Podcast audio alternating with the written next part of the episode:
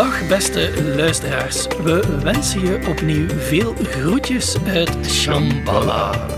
Ik ben Jonas Laats en ik zit opnieuw samen met... Paul van der Velde. Samen reizen we af en toe door de wereld van hedendaagse spiritualiteit en esoterie. In onze podcast wisselen we telkens weer van gedachten over wat we op die reizen te zien krijgen.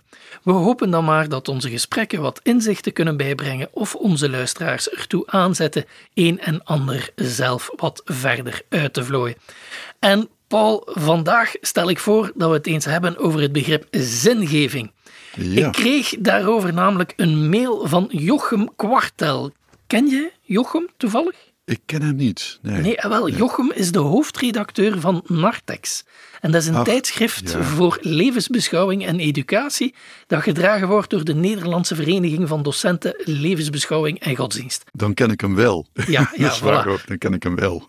En dus eh, zij hadden mij onlangs gecontacteerd ehm, om een stuk te schrijven naar aanleiding van mijn nieuw boek. En ehm, daardoor is die Jochem ook onze podcast op het spoor gekomen. Ja. En die had geluisterd naar onze podcast met de vraag of het boeddhisme een religie is of niet. Ja. En hij vond dat wel een erg leuke aflevering, maar het geheel riep bij hem ook wel de volgende vraag op. Kunnen we eigenlijk wel vanuit het concept zin naar religies en levensbeschouwingen kijken bij het vak godsdienst levensbeschouwing? Of leggen we dan een vreemd concept op aan die religies en levensbeschouwing? En dat is een, eh, wat mij betreft, prachtige vraag. Ja, zonder meer. En dus eh, ik wil er wel met veel plezier invliegen, maar ehm, mag ik anders misschien voorstellen om dat misschien met een klein bochtje er naartoe Ja, te doen. ja. Want dus ik heb een gesprek gehad met Tom Hannes, die je meer dan goed genoeg kent. Mhm. Jazeker, Je hebt hem al een paar keer aangebracht eh, Ja. in onze aflevering. En dus die Tom Hannes, de zenleraar, daar had ik een gesprek mee. En als alles goed loopt, wordt dat online geplaatst voordat dit gesprek online geplaatst wordt. En dan Mhm. is dit het eerstvolgende. En een van de dingen dat soms gebeurt als je zo'n podcast opneemt, is dat je de recordknop afzet en dan nog wat verder in gesprek gaat over het thema. En dat er dan iets komt dat ook super interessant is, maar toevallig niet werd opgenomen. Ja, ja, en dat was bij. Tom dus eh, ook het geval. En in, in het gesprek met Tom had ik het heel sterk over actie en contemplatie en het zoeken naar evenwicht daartussen. En dus hadden we het over het feit dat sommige mensen zich op een kussen zetten, mediteren en zich dan boven alle lijden en problemen verheven voelen en er gelijk afstand van nemen. En dat vonden we misschien toch Ja. wel raar, want af en toe moet je dan toch misschien dat lijden en die problemen rondom u ehm, daar iets proberen aan doen en in actie schieten. Ja. Anderzijds kun je ook wel afvragen, ja, wat doet dat er eigenlijk allemaal toe, al die actie? Want je kunt dan van jezelf het gevoel hebben dat je iets aan het doen bent, maar is dat wel zo? Hè? Neem nu, eh, Tom gaf aan dat hij zelf schrijver is, ja, en ik ook, en jij ook. En, Ja. en je kunt dan misschien een opinietekst of een boek schrijven of zo, maar welke impact heeft dat nu werkelijk op die grote problemen die je rondom je ziet? En dan kunt u de vraag stellen of dat je dan misschien toch niet beter terug op je kussen gaat zitten, omdat je er juist zo weinig impact op hebt, dat vaak een druppel op een hete plaat is. Nu goed, hè, dat, dat hebben we allemaal besproken. En dan achteraf zei ik tegen Tom, ja, mijn, mijn eigen antwoord op die vraag, of de manier waarop dat ik uit die eeuwige impasse probeer te geraken, is door het concept roeping binnen te brengen. Hè, dat Ja, je van binnenuit ook geroepen wordt om iets te doen. Dat, dat een drang is om iets te gaan doen aan problemen. Dat je daar ook niet veel op kunt zeggen. En bij sommige mensen is het net een roeping om juist meer die stilte en die contemplatie op te zoeken. Hè. Bijvoorbeeld monnik worden of zo. Ja. En dan die roeping volgen. Dus dat dat evenwicht niet zozeer een 50-50 is en geen een paspartout heeft van zo moet je het aanpakken in het leven, maar dat dat heel erg persoonlijk is en dat je dus een beetje opgeroepen wordt tot het een of tot het ander. En dat je niet kunt zeggen ehm, de contemplatie is de juiste weg of de, de actie is de juiste weg of een soort van 50-50 verdeling in evenwicht dagelijks in je leven. Dat is ook niet per se de juiste weg. Nee. Eh, er is een bepaalde roeping. Ehm, en dus dat, dat, dat vond ik op zich interessant om door te denken, maar ik vroeg mij ook wel af, dat idee van roeping, is dat iets dat, dat dan wel heel erg christelijk is, dat uit mijn specifieke traditie komt, of in wat voor mate ziet je dat in Azië ook terugkomen? Nou, het is Azië bepaald niet vreemd. Alleen de term roeping, Mhm. eh, die is natuurlijk heel christelijk. Dat is zo. Maar bekijk wat de grote mystici van India gedaan hebben. Eh, als je de biografieën bekijkt, dan zie je bijna altijd een moment van grote contemplatie, van stilzitten. En dan komt er een bepaald inzicht en dat wordt vertaald naar de wereld toe. Ehm Vivekananda, die in Zuid-India, Kanyakumari, naar een rots is gezwommen. Daar een hele tijd heeft zitten contempleren. En er kwam een verlichtend inzicht na een aantal dagen. Nou, dat heeft uh, zijn filosofie opgeleverd. En die filosofie is hij gaan uitdragen. En die filosofie wordt ook uh, gelezen, daar doen mensen uh, van alles mee. En dan kun je denken, ja, daar bereik je misschien maar een paar mensen mee. Maar al bereik je er maar een paar, dan nog, uh, dan is er wel een zaadje geplant en dat zaadje kan doodgaan. Maar dat kan ook een, een aantal mensen verlossend inzicht opleveren. Um, dat het allemaal weinig zin zou hebben en het bereik heel klein is, ja, ik ben bang dat dat zo is. Dat is heel vaak zo. Uh, maar nemen we daar genoegen mee? Ik bedoel, er zijn boeken van mij die wel goed lopen. Er zijn boeken van mij die, die uh, zeer gering uh, zijn. Als ik een lezing geef of een college geef, soms zitten daar heel veel mensen bij, soms zitten er maar twee bij. Maar ik zit daar heel eerlijk gezegd niet zo vreselijk mee. omdat je nooit helemaal zeker weet waar je gedachtegoed belandt. En dat geldt ook voor, ja, soms denkers die dan zelf leest. En dat kunnen soms uh, denkers zijn, of uh, werken zijn, of, of, of, je hoort iemand. Dat bereik kan dan heel klein zijn en toch kan het, uh, ja, bij jou slaat het aan. Ja, maar um, hetgeen dat je nu zegt, van wat dat resultaat van uw vrucht eigenlijk, dat ze dat in toosten zou zeggen, of toch zeker in een boek gelijk het Bhagavad Gita. Je moet, moet je niet vasthouden aan de vruchten van je werk. Het zijn de die die je moet loslaten, maar je moet wel je plicht doen. Hè. En, en dat zou je misschien wel een beetje in, in, termen van roeping kunnen zien. Maar dat doet mij ook altijd denken aan zo de oude christelijke uitspraak: Jij doet je best en God doet de rest. Um, ja. En ik vind dat op zich wel een mooie uitspraak, maar dat, ja. geeft meteen ook aan, ja, binnen een christelijk uh, idee, waarin mm, dat er iets of heel specifiek iemand is dat u roept, hè, dat God u roept, ja. dan krijgt dat een bepaalde zin en een bepaalde richting ja. in het leven waar ja. je naartoe moet, ongeacht van wat dat uw bereik daarmee is. En dan vind je daarin een soort voldoening, omdat je gedaan hebt, waar je het gevoel van hebt dat je toe uitgenodigd werd om het te doen. En dus uh, dat brengt ons dan helemaal bij ons thema van vandaag, denk ik, hè, zo het idee van zingeving. Ja. En toen ik eh, op voorhand aan het nadenken was, voordat we dit gesprek gingen hebben, vroeg ik mij dat dan wel af. Ergens voel ik dat het woord zingeving een soort vertaling is van dat concept roeping. Want zingeving ja. is net die richting in het leven die je eigenlijk maar krijgt in een groter geheel.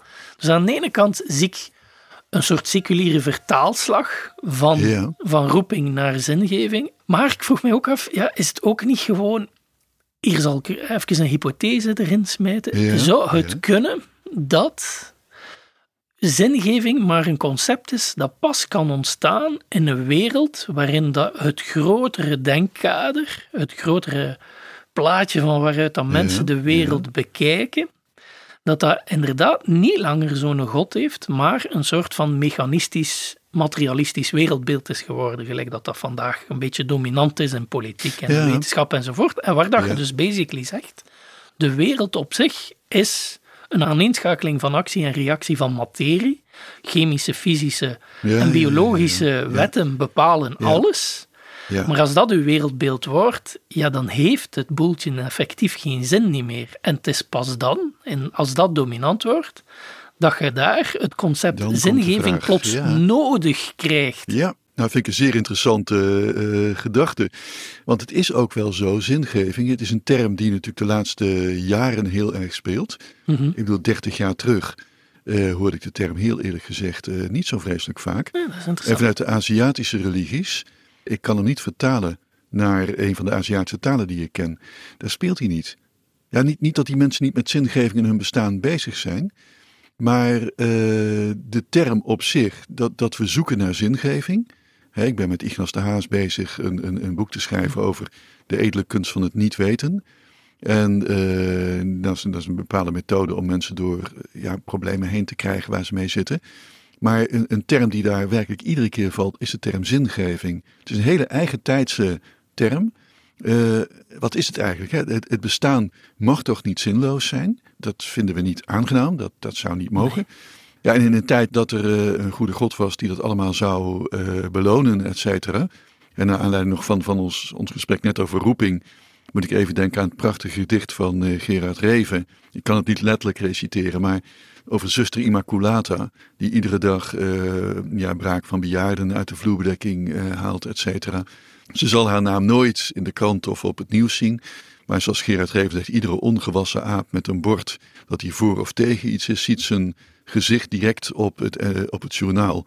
En dan eindigt het gedicht met goed dat er een God is. ja, kijk, als, als, als je een, een roeping hebt waarbij je gewoon je eigen ehm, bestaan, je eigen zoektocht, bij wijze van spreken ondergeschikt kunt maken aan een groter plan Gods, om, om het even in dit soort mhm. termen echt mhm. eh, te zeggen, ja, dan uh, maakt dat je leven niet per se makkelijker, want je, je, je krijgt zware dingen te doen.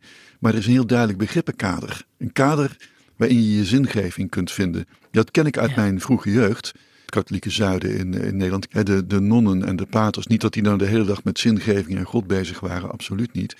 Maar er was een heel duidelijk ja, een inkadering van hun bestaan. Een inkadering van de dag. Hoe kom je de tijd door? He, wat ik vanuit van contemplerende orders en zo ook gewoon ken. Ja, ja, tuurlijk. En, en dus dat is hè, dat er een kader is dat die zingeving poneert. En dan moet je die vraag naar zingeving bijna niet stellen. Hè. Ja. Ik was ook naar een podcast aan het luisteren onlangs. En ik vond die heel interessant inhaken op dit thema. Dat ging over science fiction. Het ging over science fiction en hoe dat science fiction vandaag voor veel mensen betekenis geeft. En hoe dat science oh, fiction mythologische verhalen creëert. En dus uh, een van de dingen dat ze daar zeiden, wat ik nog niet wist, is dat het werk dat standaard als het begin van science fiction wordt gezien, gaat helemaal niet over ruimteschepen en andere planeten, maar dat is Frankenstein oh, van Mary Shelley. En waarom? Omdat dat daar effectief over wetenschap, zo gaat, die dan nog niet bestond en dan futurisme inhoudt. Hè. Van later kunnen ze dit misschien doen. En wat gebeurt er in Frankenstein? Veel mensen weten dat niet, hè, maar Frankenstein is niet het monster. Frankenstein is de dokter die het monster creëert. Hè. En dus Frankenstein in die tijd, eind de 19e eeuw, wanneer dan Mary Shelley schreef, begon juist heel dat materialistisch wereldbeeld steeds sterker te worden. Hè, zo die scientistische overtuiging van alles hangt eigenlijk maar aan één van de materie en misschien wat elektriciteit. Ja. En dus heel dat verhaal is dat. Hij gaat uh, lichaamsdelen gaan zoeken. Ja. Hij naait die aan elkaar, bij wijze van spreken. Hij steekt er een goede elektroshock in. En plotseling begint dat lichaam weer als vanzelf te leven. Ja, en interessant genoeg is heel dat verhaal gaat dat dus over dat, uh, die levende dode, basically, die op zoek gaat naar zin en betekenis, die niet weet wat hij hier loopt te doen, als, als uh, in het leven geroepen, maar zonder identiteit die eraan vooraf gaat enzovoort. Ja. En heel dat verhaal is dat, dat monster dat de kluts kwijt is en geen identiteit en geen zin ervaart in zijn leven. En dus ik vond dat interessant dat dat een eerste science fiction was, want als je doortrekt, is dat wel een van de basismotieven in talloze verhalen van science fiction. En neem nu Blade Runner, wat een andere grote science fiction film is, waarin dat uiteindelijk het hele verhaal draait rond kunnen die androids, die, die robotten die er heel menselijk uitzien, maar het blijven robotten, kunnen ook zij menselijk worden. Kunnen ook zij emoties hebben of niet. Ja. Ehm, daar draait die film zo'n beetje rond. Maar dan uiteindelijk, als je het goed doordenkt, veel van dat soort science fiction, het komt heel vaak terug, dat verhaal rond robotten kunnen het ook mensen zijn, volgens mij is hetgeen dat men daar symbolisch uitspeelt, veel meer het zoeken naar het omgekeerde. Het is te zeggen, als wij mensen bekijken als robotten, het is niet kunnen robotten mensen zijn, maar als wij mensen, als robotten gaan zien, wat betekenen zij dan nog in deze wereld? En dus volgens mij is de helft van die science fiction, wat ze ook in die podcast aanbrachten, is een soort zoeken naar wat is betekenis? Wat is zin voor mensen die louter als, uh, gelijk dat Richard Dawkins het zou zeggen, rondlopen als lumbering robots? Ja, ja, ja. Nou ja, dat is een zeer interessante gedachte. Uh, en er is ook wel iets natuurlijk, uh, het metrum uit onze wereld is nogal kwijt. Vroeger hadden we een vaste weekindeling, zondag was de heilige dag. Als christen ging dan naar de kerk, voor de joden was dat de zaterdag. Er waren vaste heilige dagen, er waren vaste momenten waarop de heilige feesten werden gevierd. En uh, veel mensen hebben dat ervaren als een, uh, als een harnas, als een corset.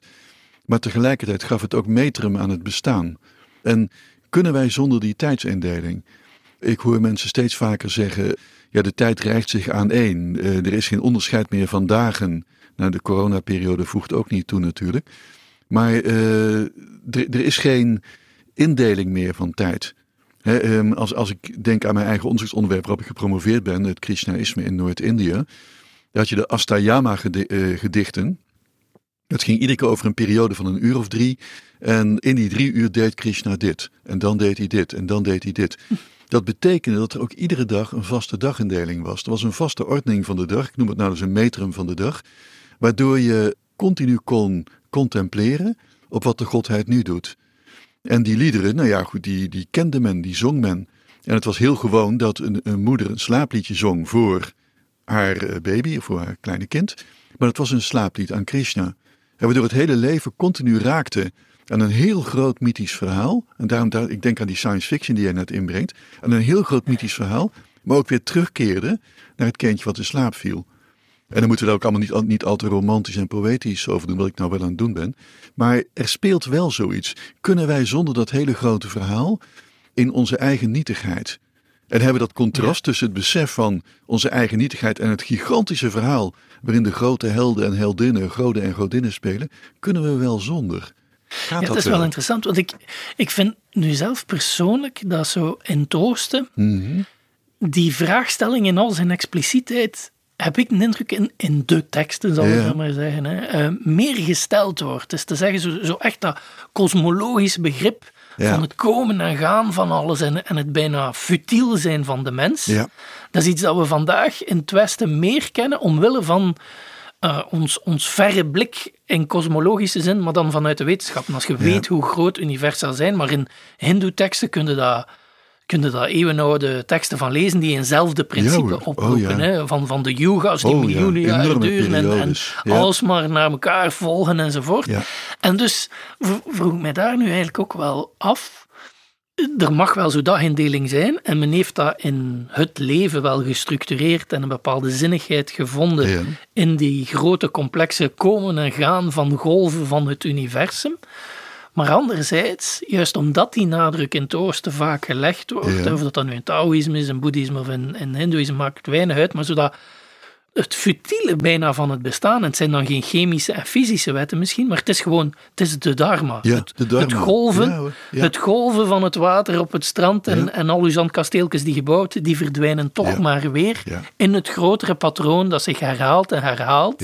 Of dat je dat nu tof vindt of niet. En op zich, als je dat doordenkt, ja, voor veel mensen geeft dat een zekere rust, zo'n idee. Maar tegelijkertijd is dat heel erg nihilistisch. Ja. Als je erop doordenkt, wat, wat, wat lopen we hier dan te doen? Het is maar futiel en illusoir. En dus vroeg ik me af, zit er niet toch ergens zoeken naar zin in die tradities echt, echt gelijk dat we het vandaag bedoelen. Juist daardoor, juist door dat nihilisme. Ja, uh, die zingeving. Kijk, als je puur traditioneel kijkt, want ik bedoel, uh, Azië staat ook niet stil, daar gebeurt ook van alles.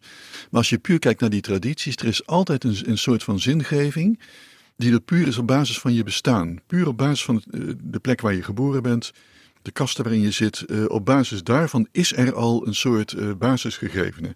Daar kun je vandaan gaan, daar kun je van alles mee doen. Maar er is al een soort uh, vast schabloon.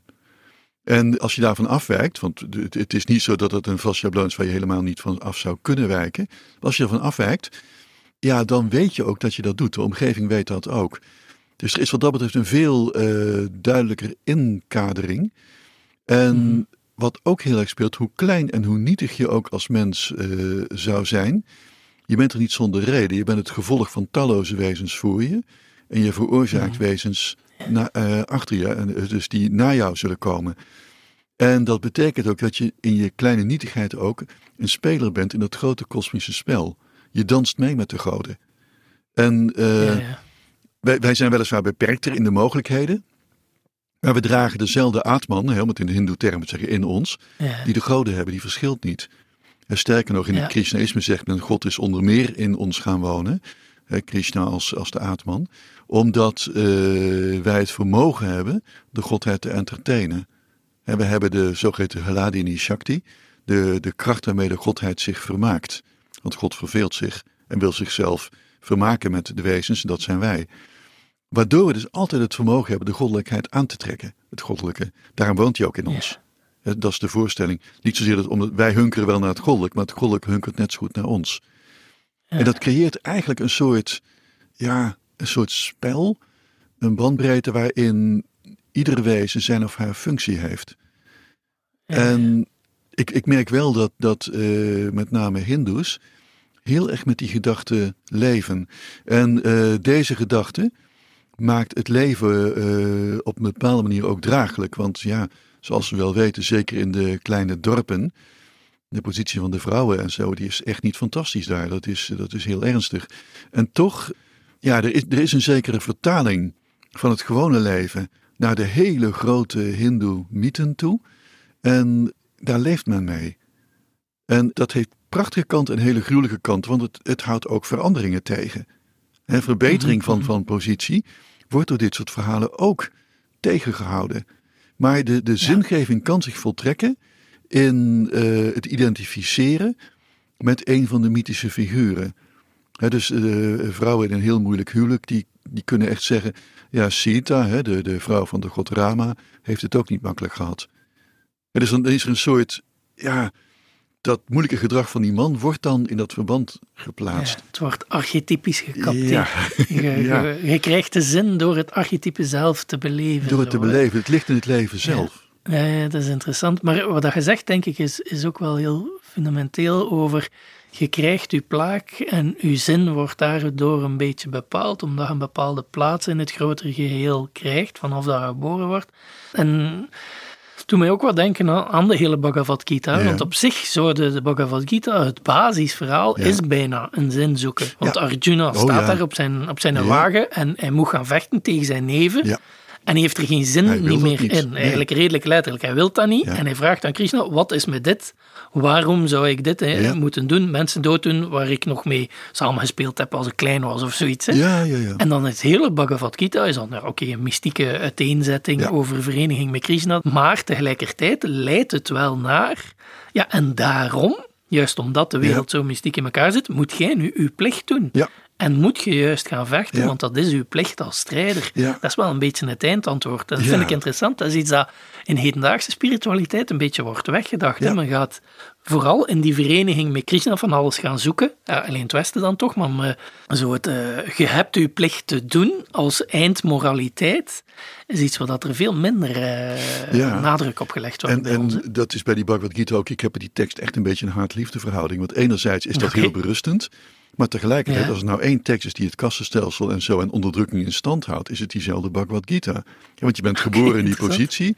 Het is beter om de dharma van jezelf slecht te doen dan die van een ander goed. Nou ja, zeg. En de Bhagavad Gita kun je op allerlei manieren lezen, want tegelijkertijd is het ook zo. Krishna verveelt zich. Dus de strijd moet zich voltrekken. En waarom moet de strijd zich voltrekken in die, in die grote Mahabharata? Dat heeft onder meer ermee te maken dat er dan gigantisch veel case studies zullen ontstaan, jurisprudentie zou je zeggen in juridische termen, van wat dharma, wat rechtschapenheid of, wereldordening precies is. Dus er komen honderden gevallen voor in die hele Mahabharata. Van uh, hoe moet je dingen nou doen? Wat is rechtschapenheid? Want die hele tekst kun je zien als één grote dharma-tekst. Maar daartoe, om die case studies uit te voeren, worden wel gigantisch veel offers gebracht. dus dus, dus uh, wie worden er allemaal wel niet opgeofferd? Uh, Abhimanyu, die opgeofferd wordt. Uh, Gatotkaja die opgeofferd wordt. En allemaal op instigatie van Krishna. Die dat allemaal maar laat gebeuren. Dat je denkt, wat, wat, wat is dit? En tegelijk wel Draupa die redden. Hè? Met, met, de, de, de, de vrouw van de ene groep neven. Uh, haar haar uh, eerbied moet, moet gewaarborgd worden. Haar sari wordt oneindig verlengd. Dat dan weer wel. Maar het is ongelooflijk dubbelzinnig. En als er nou één God is die voortdurend dubbelzinnig in die tekst is, is het juist die God Krishna. Wat is hier aan de hand? En dan wordt er vaak gezegd, ja, het goddelijke spel is niet voor mensen, dat is voor ons niet te doorzien. Dat is niet te doen, dat, dat moet je ook niet ambiëren. Ja, dat neemt zoveel vormen aan. Je moet je plek daarin vinden. En dat is dan die dharma, de swadharma, de eigen dharma. En in het mhm. kader van het grote goddelijke spel, dat is niet voor jou weggelegd. Dat is te hoog. Dat past niet in jouw denkraam. Om het in bommeltermen te zeggen. Maar je hebt daar een term vernoemd, swadharma. En dat, dat vind ik in, in het gesprek dat we nu aan het voeren zijn, wel een heel interessante. Want enerzijds is dat inderdaad een soort van de afspiegeling in uw eigen kleine leven van de grotere dharma. En dus uw, uw kleine dharma in de paar jaren dat je leeft op deze planeet zo. En, en dus wat je moet lopen. En dat zit direct gecapteerd in, dit is uw plicht, dit is uw status in de samenleving. Gedraag u daar zo goed mogelijk naar. En in Confucianisme en zo krijg je dezelfde soort ideeën met, met andere concepten. Hè.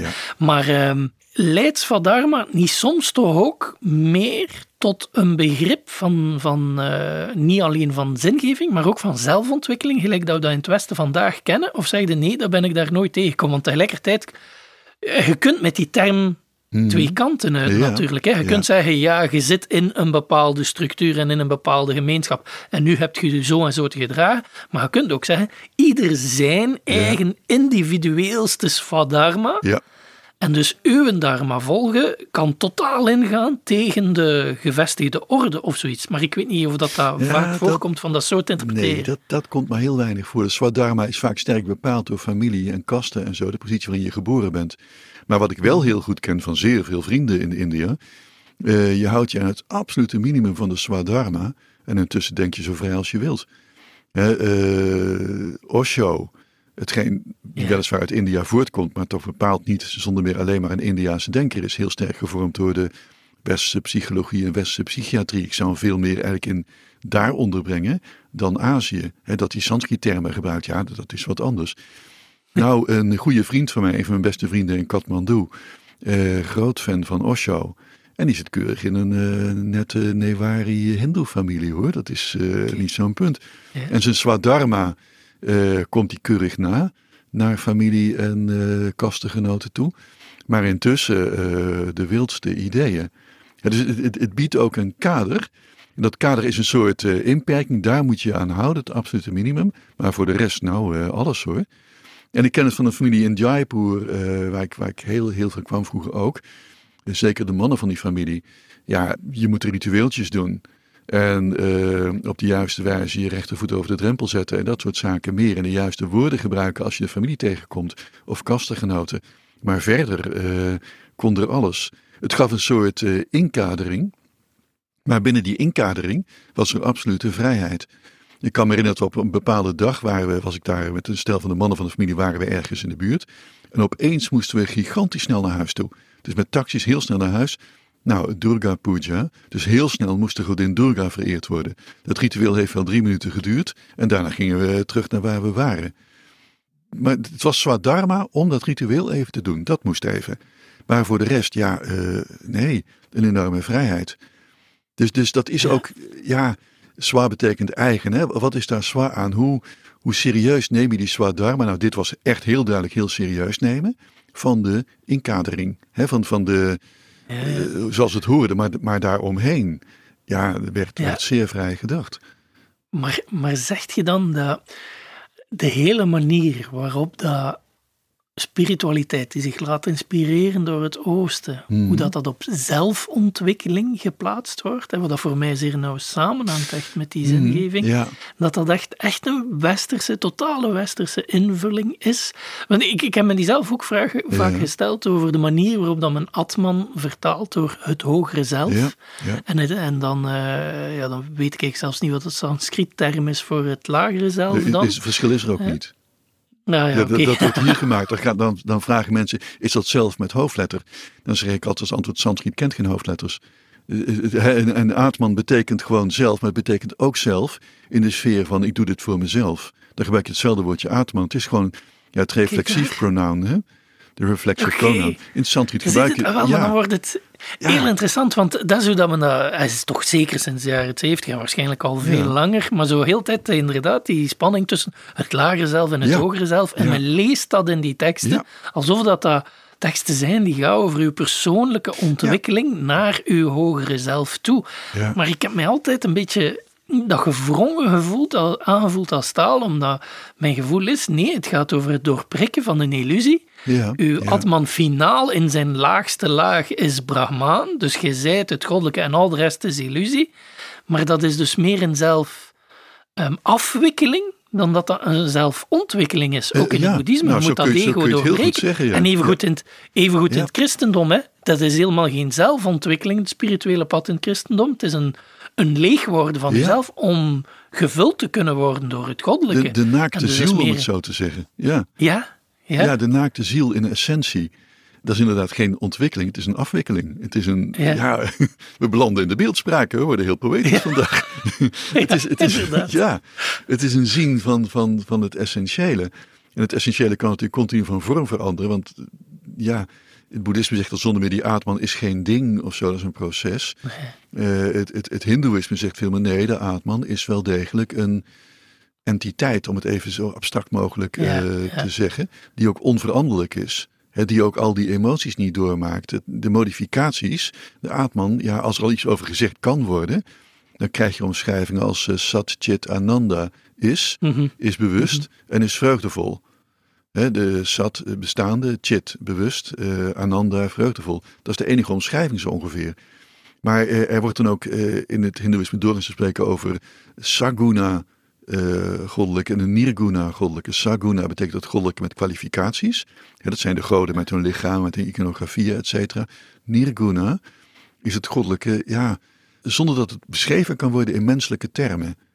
En uh, dat wordt vaak als de aatman gezien. Als wij de aatman omschrijven, als we het goddelijke omschrijven, dan gebruiken we daarvoor taal. En taal perkt altijd in. Taal is altijd een inperking. Als je zegt God is goed, dan sluit je uit dat God niet goed is. En is het niet aan God om dat te bepalen? Mo moeten wij dat in onze taal zeggen? Dat is een enorme discussie die speelt in, uh, zeker in, in middeleeuws India speelt dat enorm. Nirguna en Saguna. Als je kijkt naar de Sikhs bijvoorbeeld, of dichters ja. als Kabir, die islam en mm -hmm. hindoeïsme proberen te overstijgen. Dat zijn typisch mensen van de Nirguna richtingen. Het goddelijke is niet uit te drukken in menselijke taal. We beperken het. En als ik dit zeg, het goddelijke is niet uit te drukken in menselijke taal, dan doe ik het al dan ben ik al aan het inperken. Ja. Dan ben ik al aan het, aan het omschrijven. Maar onze taal is nou eenmaal een, iets waarmee we communiceren. Daar doen we boodschappen mee, et cetera. Maar om dit soort processen te omschrijven, dat werkt niet. Dat bewerkt te veel in. En dan zeggen mensen heel vaak, ja, maar dat komt dat je het moet ervaren. Daar geldt precies hetzelfde voor. Kom, kom. De menselijke ervaring is even beperkt als de menselijke taal. Die gaat niet dieper. Dat, dat is niet anders. Dat, ja, we moeten dat misschien accepteren. Dat bij dit soort opvattingen rond het goddelijke. Opvatting is ook een inperking. Ik ben nu constant mezelf aan het tegenspreken. Hè? Ik bedoel, uh, sorry, ik, het kan even niet anders. Maar uh, bij dit soort opvattingen rond het goddelijke, ja, uh, kom je deze beperkingen continu tegen. Ja, maar ik ben dan nog net aan het denken, het is natuurlijk in hedendaagse spiritualiteit, in westerse context, ja. zit die zelfontwikkeling zo ja. voorop. En die ervaring ook ja. van, dat zelf, van dat zelf, wat dat op zich interessant is. Ja. Want, want, moest je dat willen omschrijven, dan zou uiteindelijk daar ook niemand werkelijk woorden voor nee. hebben. Maar tegelijkertijd, je kunt het ook niet.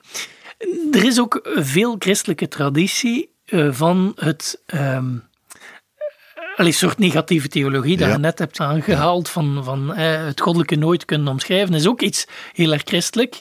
En hetgeen dat ik zeg van uh, zelfafwikkeling om tot het, de goddelijke ja. laag te komen, is ook iets heel erg christelijk. Dat allemaal ja. bij de Meister Eckhart en de Franciscus van deze wereld eigenlijk zeker. vinden. Maar tegelijkertijd kent de traditie ook iets heel sterk van God heeft u geschapen met al uw talenten en het inzetten van uw talenten en dus het groeien als mens is heel erg veel waard. En als ik daar. Het is helemaal geen equivalent, ja. maar um, hoe zal ik het zeggen? Um, allee, toch in het oosten kan ik toch ook wel dingen zien. Louter al het feit dat de Boeddha een weg naar verlichting gaat, ja. daar kun je toch moeilijk van zeggen dat dat een totale omkering is van wat er eigenlijk werkelijk bedoeld wordt als mensen op die manier zelfontwikkeling beginnen in te vullen. Dus zijn er niet toch elementen in de tradities, ja. net gelijk dat je dat in het christendom rond talenten hebt, hebben we dan misschien in het oosten, als je kijkt naar de, het streven naar verlichting, ja. Ja, ja, kunt je op zich toch wel, hè, want dat mag allemaal wel zijn dat kader is, dus van daar maar uw plicht enzovoort enzovoort, maar wat je in realiteit ziet, is dat er toch heel velen zich hebben teruggetrokken uit de samenleving en gezocht hebben naar verlichting. En wat is dat anders dan finaal zelfontwikkeling? Zelfs als het eindpunt is het inzicht dat het zelf op zich niet bestaat. Ja, nou zeker, dat speelt. Uh, je moet in het boeddhisme ook bedenken, er wordt vaak gesproken van zes werelden waarin je kunt worden wedergeboren. He, uh, goden, hel, uh, hongerige geesten, uh, strijdende demonen, dieren, et cetera. De mensenwereld is de beste, omdat je inderdaad een lichaam hebt wat heel geschikt is om het pad van de Boeddha te gaan. En bovendien een grote intelligentie en een groot geheugen. Door die intelligentie kun je dingen leren. Kun je verschil tussen leed en geluk observeren, waarnemen. Door het geheugen kun je ze vasthouden. Dus inderdaad, de belichaming die je hebt, wordt toegedicht aan karma, hè, aan daden uit het verleden. Je hebt die talenten meegekregen door karmische wetten. Nou, die karmische wetten zijn door de goden ingesteld. Maar je hebt wel degelijk de verplichting om je karmische verdiensten ja, ook in te zetten. Dus inderdaad, als je zou zeggen dat is een vertaling eh, cultureel uh, enigszins, het zit in de verhalentraditie wat anders, et cetera. Maar het is een soort verplichting bijna om je talenten in te zetten. Ja, zeker, dat kent uh, Azië net zo goed. Ja hoor. Ook om dat pad te gaan. Maar bijvoorbeeld het interessante bij Mahayana-boeddhisme is dan ook weer dat als je die wijsheid eenmaal hebt, die wijsheid is er pas als je hem ook inzet in sociale actie. He, midden van de honderdduizend dingen die je kunt weten, is dat wijsheid, he, prajna, zoals het dan wordt genoemd, wat zich meteen vertaalt naar actie. Er is geen wijsheid zonder sociale actie. En die sociale actie kan natuurlijk honderdduizenden vormen aannemen. Maar het is niet zo dat uh, je bent dan verlicht, je blijft onder de boom zitten. Nee, daarna stap je de wereld in. En weliswaar deed de broeder dat als levende dode, hè, met gekleed in een lijkwade, et cetera. Deed hij ook na 49 dagen, dus die 49 dagen de periode tussen de dood en de volgende incarnatie, volgens het traditionele boeddhisme. Maar je vertaalt dat wel naar dingen die je gaat doen. En dat is inderdaad wel die optimale inzet van talenten, om het, om het in christelijke termen te zeggen. dus daar, daarin ontmoeten die beide gedachtenrichtingen elkaar heel sterk. Dat is fantastisch. Mooi, Daarmee zijn we eigenlijk, uh, is onze cirkel helemaal rond. want we zijn terug op actie en contemplatie. En uw roeping vanuit de wijsheid die je hebt opgedaan. Fantastisch. Merci, Paul. Uh, leuk gesprek. Ja, het was weer gezellig. ja, absoluut. Zo, beste luisteraar. Het zit er weer op voor deze keer. Paul en ikzelf wisselen op geregelde tijdstippen van gedachten over allerhande boeiende, spirituele, esoterische en religieuze fenomenen die mensen van oost tot west in de ban houden. Dus voor de luisteraars die dat nog niet zouden gedaan hebben, abonneer je in je favoriete podcast-app, zodat je zeker op de hoogte blijft wanneer onze volgende afleveringen online worden gezet. En in de tussentijd zenden wij u natuurlijk heel veel groetjes uit Shambhala.